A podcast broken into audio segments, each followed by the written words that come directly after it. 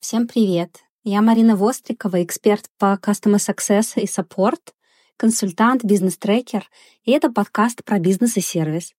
Здесь мы с экспертами обсуждаем продажи и клиентский опыт, работу с неопределенностью и многие другие интересные темы. Рада видеть вас, слушатели моего подкаста. Антон, привет! Расскажи, пожалуйста, о себе. Привет, спасибо, что позвала. Меня зовут Антон Верт. Я последние 17 лет занимаюсь тем, что делаю корпоративный мерч для IT-компаний. Сейчас уже даже больше, чем для IT-компаний, но в целом core ядро — это все-таки IT-компании. Я предприниматель, и очень люблю красивые, классные вещи, которые можно использовать не только в жизни, но и в HR и в маркетинговых целях. Также я амбассадор деловых мероприятий, очень много разъезжаю по миру, проехал, наверное, очень много-много-много миль и стран. Также очень люблю бегать. Не знаю, насколько это важно в данном подкасте, но вот сегодня у меня был 68-й полумарафон. Ой, я тебя поздравляю. Спасибо большое. Я бегал где-то в середине Кипра, это было очень красиво. И даже удивительное дело, везде встречаю про корпоративный мерч. Сегодня видел пять красивых стендов, ну, где каждая команда была в своем корпоративном мерче и бежала свой корпоративный забег. Так что везде вижу то, что я делаю. Угу. Но вообще по теме подкаста и по теме, э, которой я интересуюсь, очень близко вот то, чем ты занимаешься. А расскажи, пожалуйста, вообще, как ты пришел к вот этой идее поздравлять людей, делать что-то корпоративное, как вообще родилась идея и как она развивалась? Совершенно случайно. Дело в том, что я вообще не думал о том, что я буду делать что-то связанное с бизнесом. Я всегда думал, что я буду работать где-нибудь в уютном, теплом местечке, но я всегда любил что-то связанное с технологиями, и в том числе игры. И как-то попал на мероприятие, связанное с играми. Я был волонтером, я заплатил за билет, а потом в конце последнего дня я узнал, что волонтеры не платят. И организаторы мне сказали, извини, денег дать не можем, но можем дать еще дополнительный тебе пакет мерча. И вот я счастливый. С мерчом на перевес двумя пакетами. На последней электричке возвращался домой. Думал, блин, как же это круто, что есть возможность, ну, вообще, в принципе, принадлежать к такому миру. И вообще у меня классная футболка и супер. И как-то у меня зародилась в голове эта вся история. Тогда еще не было слова мерч. Вообще вещи с логотипом с какого-то памятного мероприятия, это очень важно, по крайней мере для меня. Спустя какое-то время, несколько месяцев спустя, на очередном мероприятии я тоже волонтерил, и мне такие, а сможешь сделать футболки и листовки, чтобы что-то раздать, потому что у нас нет на это времени. Я такой, конечно, с радостью. Причем я совершенно не знал, как это делать. Просто побежал куда-то в соседнюю типографию и сделал. Потом еще один заказ. А сможешь помочь на промо-акции? Я говорю, конечно, давайте.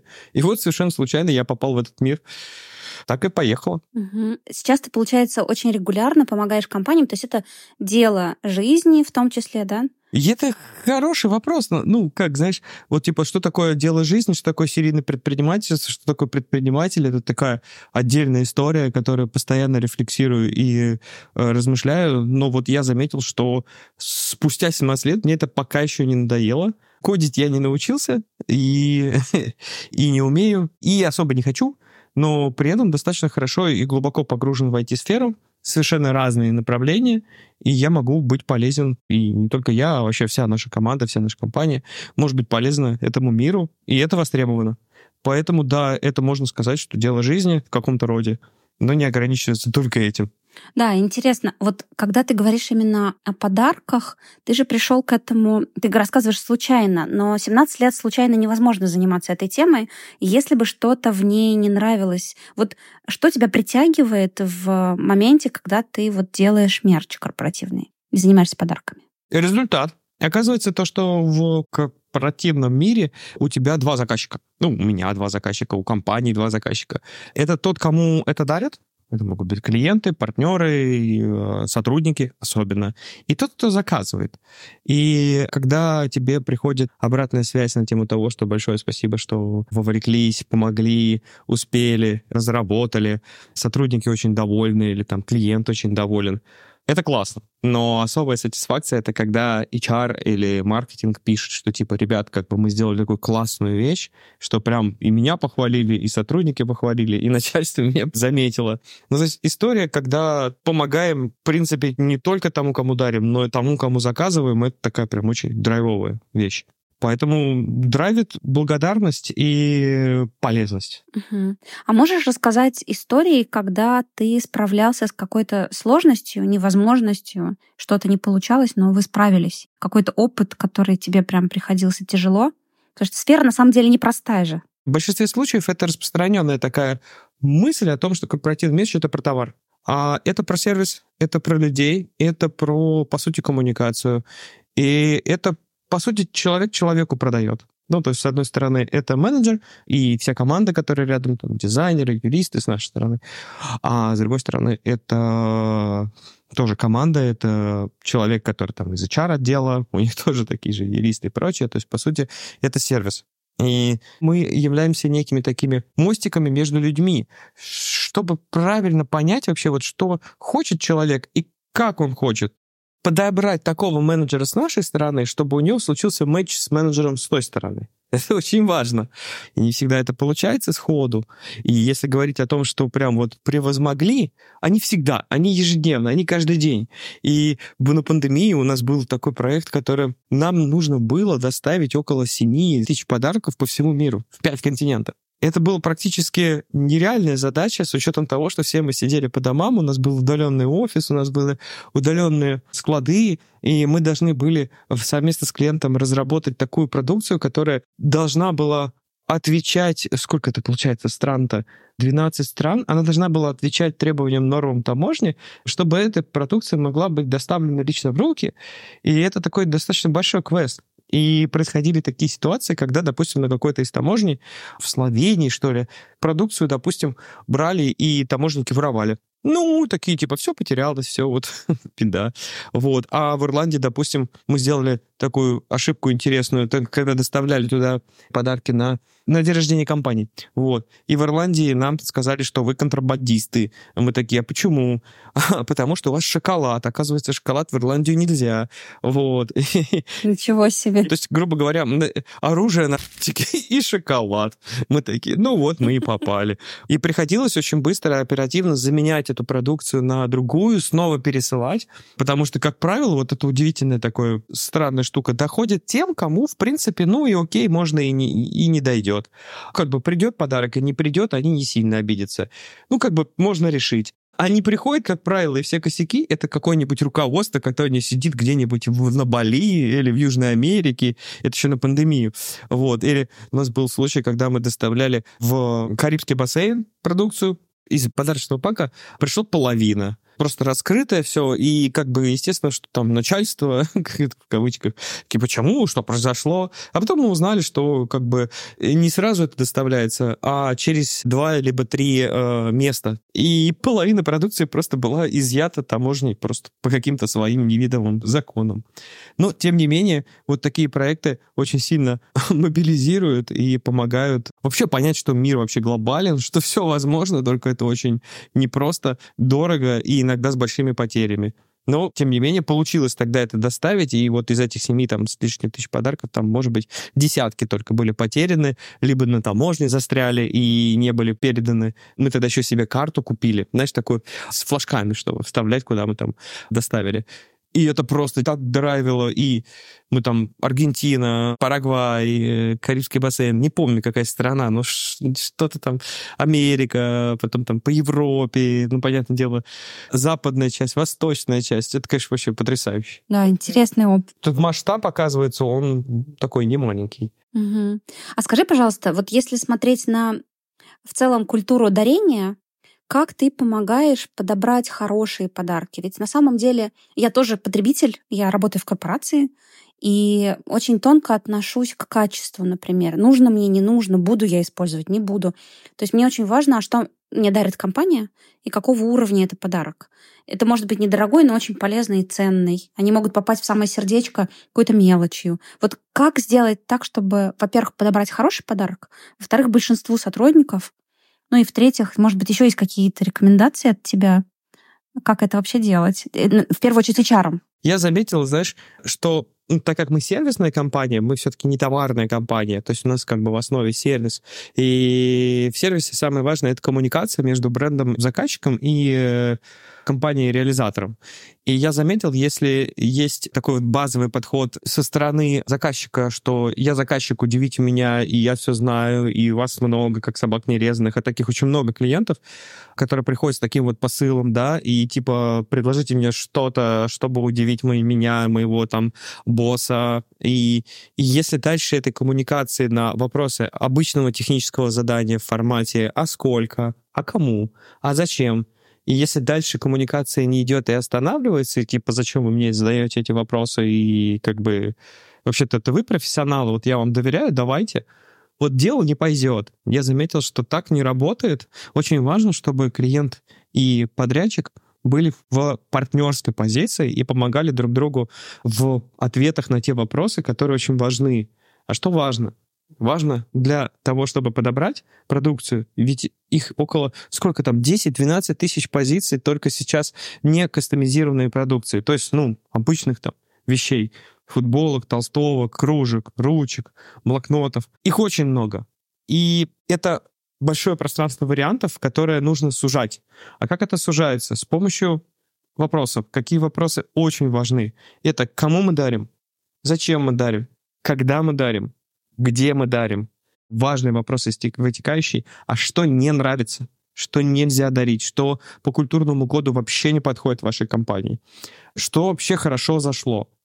Ну, такие вопросы, которые мы задаем на входе. Если клиент приходит с таким вот запросом, не то чтобы я хочу 200 ручек, такое тоже бывает, да, ну, это нормально. Честно говоря, это наш любимый запрос, когда у клиента уже есть потребность, ее надо только реализовать.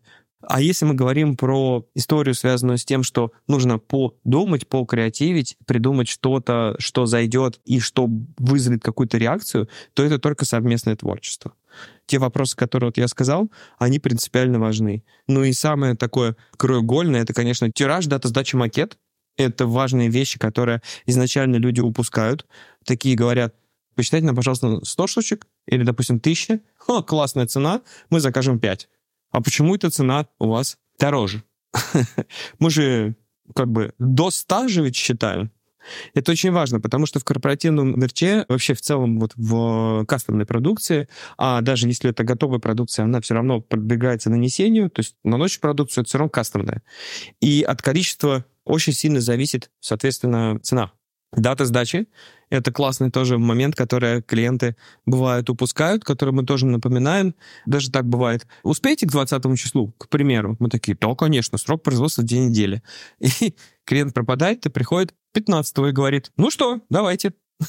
Вот, ну мы как же, мы говорим, две недели. Нет, вы же говорили до 20 -го. Такое вот тоже бывает, и это тоже очень важно, тоже важно не упускать, всегда держать не смысле до какого числа, а производственный процесс. Но невозможно подвинуть. Когда ты шьешь носки или же кастомные, там, допустим, толстовки, то это всегда продакшн тайм, всегда есть время, которое надо закладывать, и надо помнить об этом. Ну и макет. Макет очень важен. Когда говорят, возьми с сайта, посмотри примерные цвета, это возможно, но потом выясняется, что, допустим, есть градиент, и это не два цвета, а четыре, а эта цена уже другая, а это не четыре цвета, а шесть. Поэтому всегда нужно обращать на это внимание. Тираж кому сколько. Угу. Когда ты говоришь, клиент ждет 20-го, а приходит 15-го, на самом деле сказал очень важную штуку. Как раз я хочу для подписчиков обратить внимание, как слышим сроки мы как исполнители и как реализаторы проектов, и как слышат сроки заказчика. Если мы говорим, что мы сделаем задачу за две недели, то заказчик слышит, что мы успеем к сроку. А мы в этот момент подразумеваем, что нам нужно на продакшн, на производство ровно две недели. И если вот коммуникацию правильно не строить, то здесь как раз недомолвки возникают.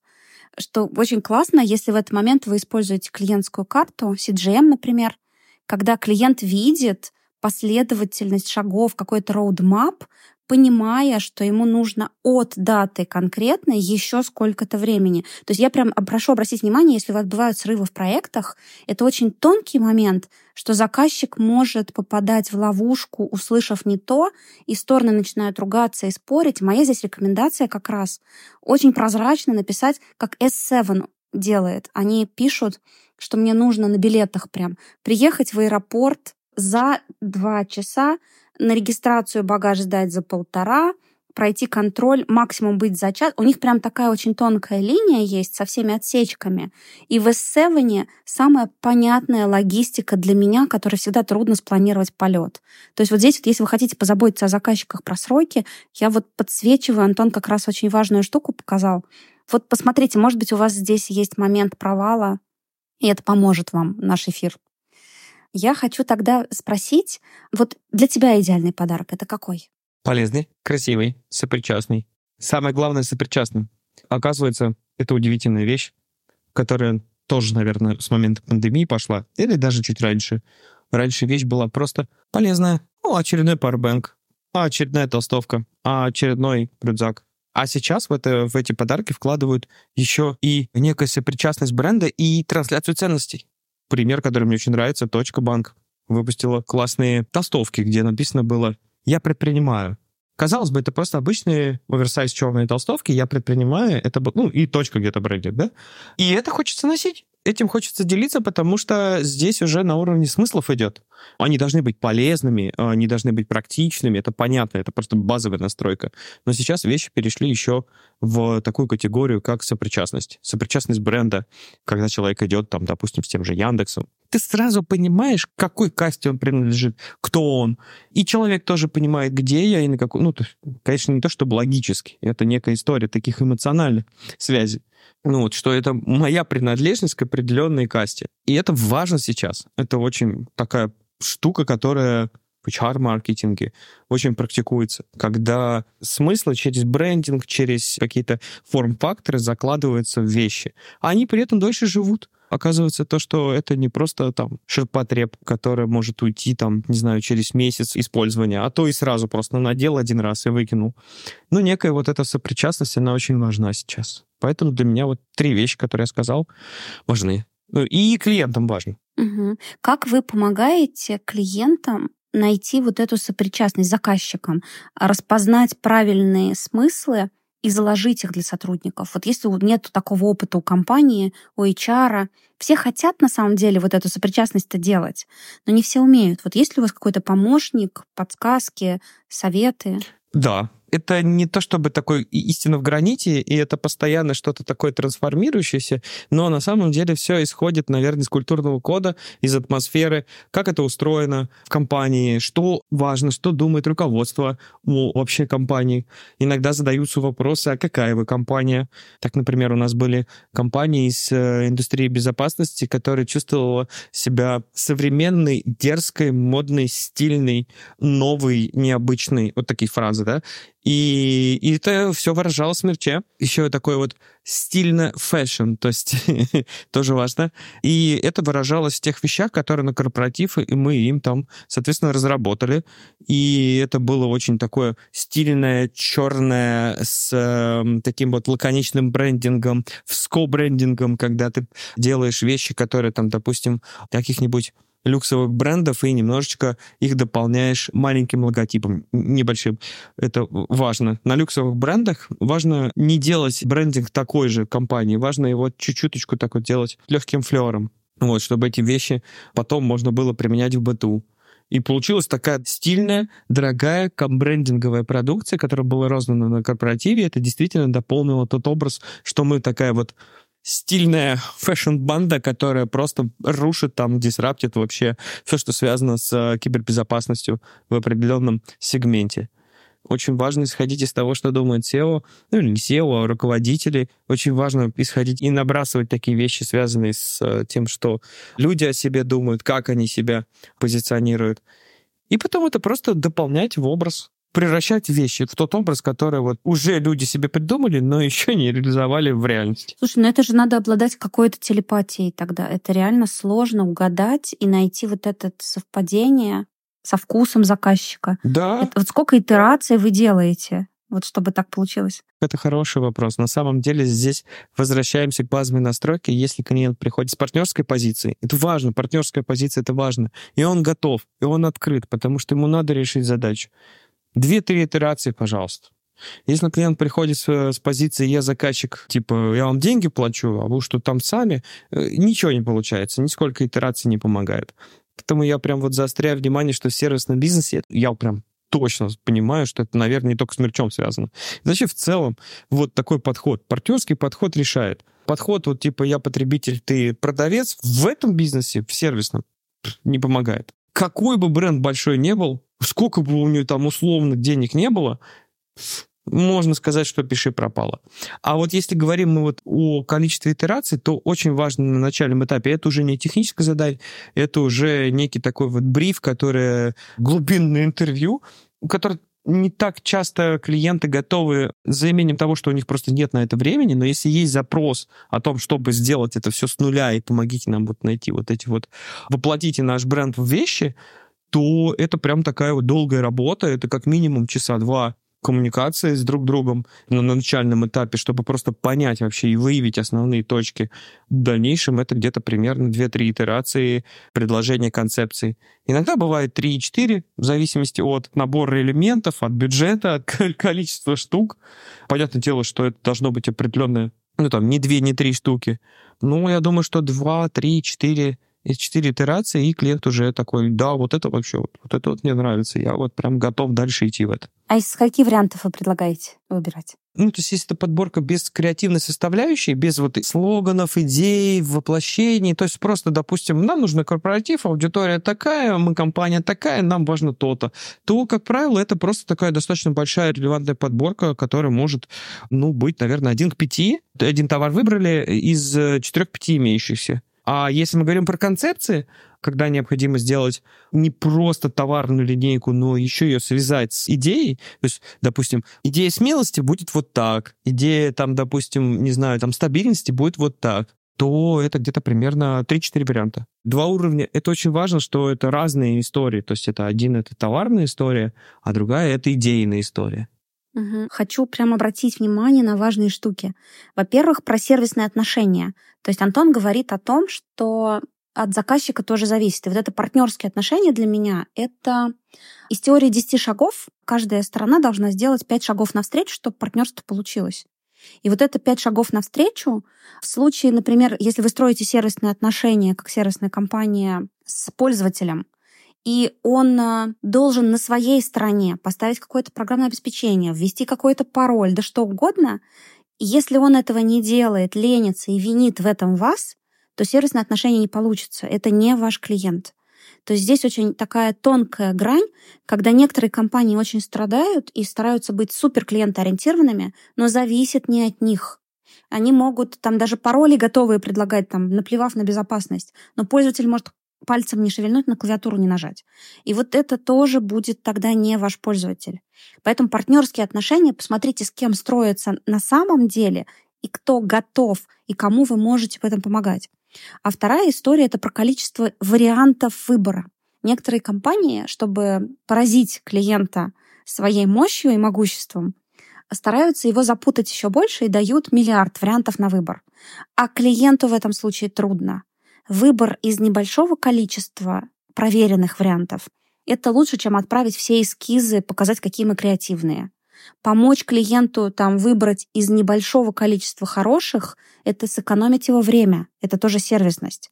То есть очень важно посмотреть на ваши процессы. Если вы занимаетесь вот таким проектным бизнесом, от которого зависит там, от решения заказчика, например, в том числе вот подарки как сервисные отношения, это же про, в том числе про более быстрое телепатическое попадание в запрос.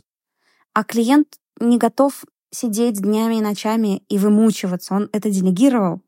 Он хочет, чтобы вы за него решили, но хочет принять какое-то решение. Поэтому здесь я специально спросила про количество вариантов. Мне очень нравится ответ Антона, что их не 10, не 15 и не 20. То есть если вдруг у вас сыпется на этом этапе вот это количество или там количество звонков, попыток, вы нагружаете клиента, вы заставляете его делать больше, чем он должен. Партнерские отношения не будут строиться нормально. Вы его перегрузите тоже. То есть, Антон, я тебе хочу сказать еще раз спасибо за вот эту четкость. Вы правда сервисные звучите, потому что у вас это вот по всем методологиям, которые меня там учили, это прям вот каноны, классика. Я прям заслушался и только подтверждаю это по практике. Действительно так, много вариантов равно потере интереса клиента. Кстати, интересный момент, который тоже надо озвучить. Клиент изначально говорит, предложите все, а мы подумаем. Да. И мы иногда, ну не иногда, а был такой этап, когда мы такие, хорошо, от запроса мы даем тебе и вот все. И клиент теряется. И тут два момента. Первое, как бы, я теряюсь, у меня нет на это времени, и я не хочу выбирать. Это логично, но человек, ну, как правило, клиент об этом не думает. Второе, то, что прям на поверхности. Вы не поняли мою задачу и не сэкономили мое время. Вот такой парадокс. Очень важно на начальном этапе, а что все? И тут, кстати говоря, как раз вот про то самое партнерское и про то самое свой-чужой. И если клиент, ну, все для меня это вот, к примеру, там, 50 туда-то, тогда-то, и он идет на коммуникацию, и мы тогда сужаем эту такую вороночку, либо он говорит, типа, все, это все. И ты тогда понимаешь, вот как правило, что вот с этим клиентом маловероятно, что что-то получится. И даже если это крутой большой бренд, на что вестись точно не стоит. Это вот были такие, помню, давно-давно. И сейчас, может быть, есть, просто мы уже, наверное, в другом статусе. Поработать на портфолио, что, типа, у нас такие большие клиенты. А там под капотом, ну, как бы безразличие. А безразличие ведет как бы к негативу с двух сторон со стороны поставщика то, что потому что он сделал все, что можно, а его просто использовали, выбросили, и еще и постоплата фиг знает сколько дней, и непонятно как. А со стороны клиента то, что, ну, как бы нет четкого задания, да, как бы, и ему неинтересно с тобой. Результата особого нет. Поэтому вот интересно так получается, что на начальном этапе, когда тебе приходит «предложите все», и если ты задаешь вопросы конкретные, и если клиент идет на коммуникацию, и это здорово. Если не идет, тут повод такой вот задуматься, а стоит ли. Может быть, действительно на этом этапе стоит не тратить свои ресурсы, потому что, ну, все-таки и на той стороне, и на вашей стороне человеческий ресурс. Я прям согласен. Спасибо, спасибо, что подсветила. Это прям очень важные вещи. Да, и ты говоришь еще об очень глубинном слое. На самом деле хорошо чувствовать намерение. Одно дело слышать слова, которые тебе говорит человек, а другое дело понимать, а что он на самом деле хочет, какую задачу решает. И опытные как раз вот успешные продавцы или сервисные компании, которых я вижу, в том числе консультанты, я так работаю, если ты умеешь слышать на двух уровнях, понимать, как звучит, и понимать, что зачем вообще это все происходит, начинаются правильные вопросы. Вот ты сейчас опять озвучиваешь такую тонкую вещь про вот про все, что на самом деле, а что такое все для вас. Это очень четкий, там, конкретизирующий запрос. И у тебя это фильтр отсева на адекватность. Сможете вы сработаться или нет. Вот здесь я прям вот в какой-то момент начала очень чувствовать тонко вопросы, которые мне задают, например, когда продают что-то. И иногда это очень по скрипту. И вот здесь я опять призываю посмотреть, а как у вас работают люди. Если они задают вопросы по сценарию или по скрипту, который им задали, скорее всего, здесь будет срыв. Потому что понять намерение очень трудно. У меня был случай, когда я покупала новый автомобиль в автосалоне. И мне там соловьем заливались, рассказывали про новые опции. А я, честно говоря, не очень хорошо понимаю в кнопках. У меня есть педали, руль. В общем, я девочка. И количество времени, которое мне пытались продать эту машину, очень большое, а я пыталась быстрее продать свою машину. И когда ко мне вышел продавец, который брал мою машину в трейдин, он начал ее костерить. А это была очень любимая машина, я просто с ней расставалась с трудом. И прокол был ровно в том, что они начали ругать мою старую, в том, что она вообще там сейчас посыпется.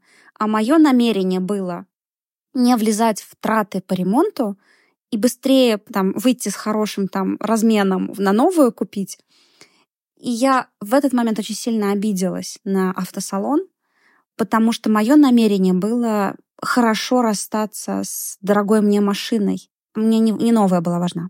Я люблю приводить этот пример, как раз показывая, что звучал-то запрос «я хочу автомобиль», но то, что мне важна предыдущая машина больше, чем новая — это не, не считывалось. Угу. И вот с каким намерением приходит человек с запросом, это ключевое. Ты сейчас рассказываешь, меня очень отзывается, что вы спрашиваете и смотрите там, определяете, какая по характеру компания, что они там хотят, какой у них стиль, но ты еще говоришь про ценность и про вот этот вклад в культуру компании. То есть у вас много слоев.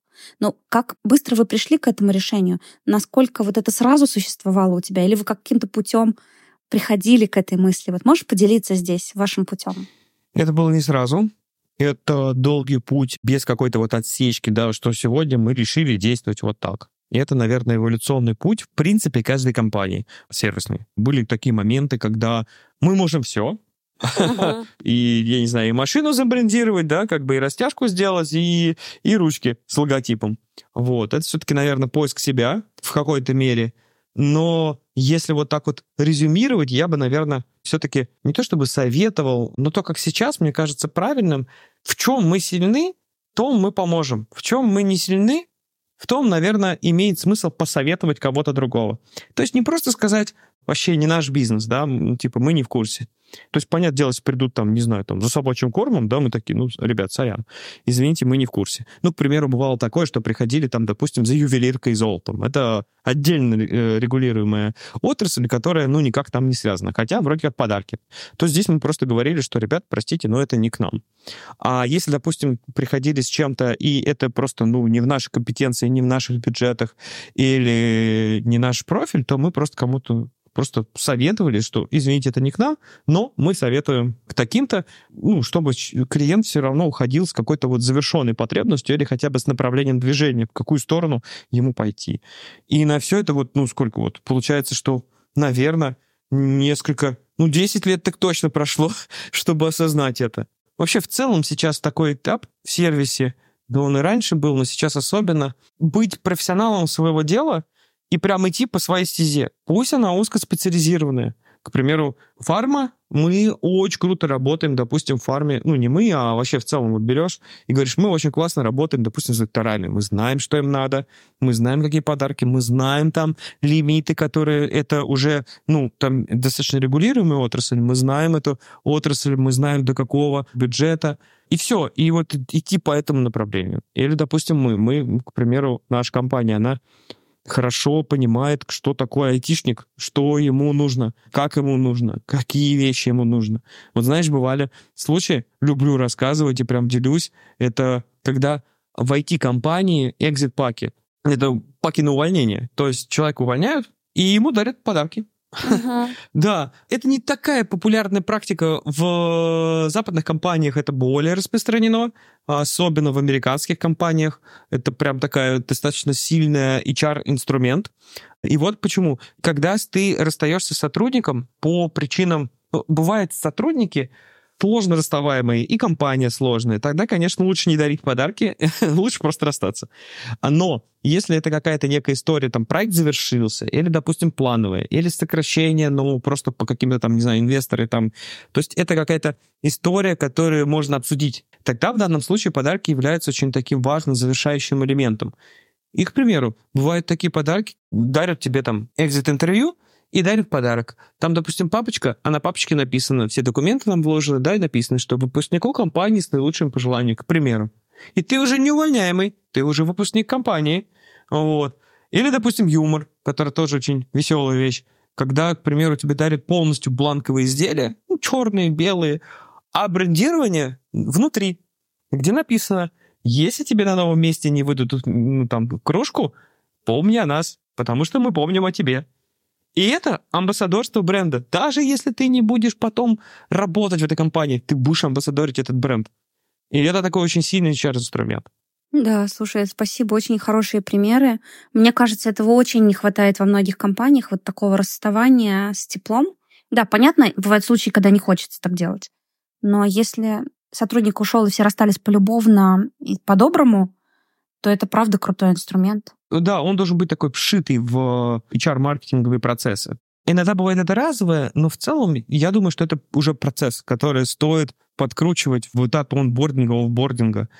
Это имеет смысл, но это не первопричина. Бывало такое, что человека увольняют, ему дарят футболку. И такой, чё? Зачем? Да, то есть по-тупому действовать не стоит. Это может вызвать объективно негативную реакцию. Да, да, ты очень прав. Эти процессы, это прям оговорка, специально спойлер. Если вы ничего другого с людьми не делаете, и отношения, там, культура какая-то ну, очень странная, например, требует починки, то футболка не спасет репутацию Здесь правда очень тонко. Это даже можно вынести в заголовок подкаста. Футболка не спасет ситуацию, если у вас порушены процессы.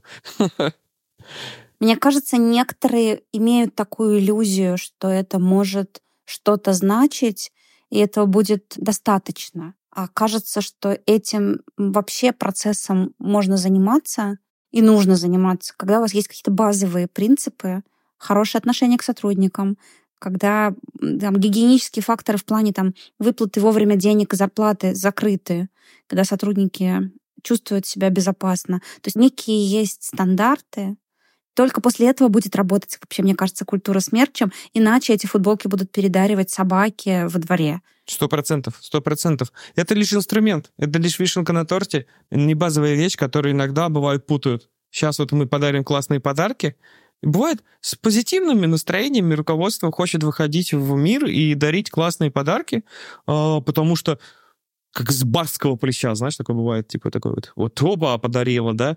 Но если у тебя культура там агрессивная, негативная, там с недоговоренностями, это все потом выльется в плохие отзывы о компании. Но зачем это надо? То здесь надо со стороны HR, если уж вы работаете в такой компании, то, наверное, стоит придержать коней и сказать руководителям, что сейчас, наверное, вот эта вещь может вызвать негатив. Просчитывать наперед. И не стоит это, в общем-то, бюджет выделять на те вещи, как, ну, если не закрыты базовые гигиенические вещи. Это даже на практике так. Знаешь, бывает такое, что типа вроде как все сделали классно, мы спрашиваем отзывы и говорят, вы знаете, все классно, но отзывы плохие. И мы такие на себя это берем, еще чего-то. Блин, а там, оказывается, зарплату три месяца не платили. А тут решили на Новый год подарки подарить. Вроде ну, да. Ну, ты вещи. сейчас опять же говоришь про те вещи, ты не рубишь себе бюджет, только фильтруешь и заказчиков, у которых все ок, потому что вот они как раз могут тебе принести ценности, миссию, важные постулаты, какие они. А если они там три месяца зарплату не платят, то это будет не очень правдоподобно, что они здоровские и классные. Это же тоже про фильтр. Так что... Ну, получается, да. что так, да. Терят Сева. Спасибо. Слушай, я бы хотела предложить напоследок э, рассказать нашим слушателям какие-то советы от тебя, рекомендации, как вообще правильно там, дарить подарки сотрудникам, придумывать подарки, или, может быть, еще что-то ты хочешь напоследок рассказать, буду очень рада послушать. Я бы сказал, что идея важнее товара, и что нужно сначала выходить с какой-то идеей. Зачем? Вообще вопрос «зачем?» краеугольный. И потом уже на это нанизывать товарную группу. Бывает такое, что, ну вот, к примеру, к нам, мы хотим не знаю, наушники Apple. Вот прям вот очень хотим вот наушники Apple. Это тоже нормально, очень понятно, но здесь как бы и нет нашего совета. Здесь просто мы хотим, мы сделали. Ну, то есть если есть такая потребность порадовать своих сотрудников, то сначала нужно определиться, зачем, кому и когда. И исходя из этого, просто совместно, опять же, повторюсь, в партнерской позиции вместе придумать то, что порадует своих сотрудников. Ну, как правило, мы сейчас про сотрудников говорим. Кстати, удивительно, что вот начиная с пандемии, если раньше это было клиентоцентричные бизнесы, то сейчас это HR-центричные бизнесы. Это не отменяет клиентского подхода в любом случае, но привлечь и удержать сотрудника намного сложнее, чем клиента. Вот э, это началось, это вот прям переломная грань 2020 года. То есть э, все внимание больше сосредоточено на, на сотруднике, нежели чем на клиенте. Потому что клиента привлечь намного проще. Поэтому здесь конечно, HR-центричная культура очень сильно там, располагает к тому, чтобы э, даже доходить до того, чтобы вообще изучать, а кто наши сотрудники, чем они увлекаются, как можно сделать внутри еще больше сплочения и вовлеченности. И уже вот это такое внутреннее исследование уже выражается в вещах. Ну, потом выражается в вещах. Но сначала все-таки изначально это вот такой вот подход на, на сотрудников. Я бы очень советовал, ну, то чтобы советовал, да, прям приглядываться о том, кто эти люди, почему они у вас. Не в смысле почему, что вы декларируете. Ну, вот, типа, мы какие-то такие-то. А почему они у вас? И соединять вот это, что мы декларируем, и почему они у нас, и находить золотую середину, и уже вот это и есть тот самый посыл и сопричастность, который имеет смысл транслировать через вещи. Но сначала все-таки вот это внутреннее исследование, почему и зачем, а потом уже вещи. А, ну и самое главное, если вы хотите новогодние подарки, не надо их заказывать 10 декабря. Это поздно. Ну, правда. Да, как правило, все это начинается где-то в сентябре, чтобы спокойной душой все обсудить и в, в октябре разместить, и в ноябре в конце получить, чтобы спокойно, без стресса доставить, всем раздать. Это прям принципиальный вопрос, потому что можно сделать быстрее, но это будет очень нервно, как для нас, так и для вас. Угу. Спасибо тебе большое. Очень увлекательный разговор, и мне сразу там много ассоциаций, как я получала подарки, как я заказывала подарки. У тебя вообще благодарная очень тема, и я хочу тебе пожелать успехов. Пусть будет больше счастливых сотрудников и клиентов, и ты делаешь очень важную такую миссию. Поэтому спасибо, что пришел в гости. Буду рада видеть еще. Приходи. Спасибо большое. Спасибо. Итак, на этом обсуждение нашей темы подходит к концу. Но я уже готовлю для вас новый выпуск, полный увлекательных разговоров, интересных гостей и множество полезной информации. Поэтому подписывайтесь на этот подкаст, чтобы не пропустить новые эпизоды. До скорой встречи, друзья, в моем подкасте о бизнесе и сервисе.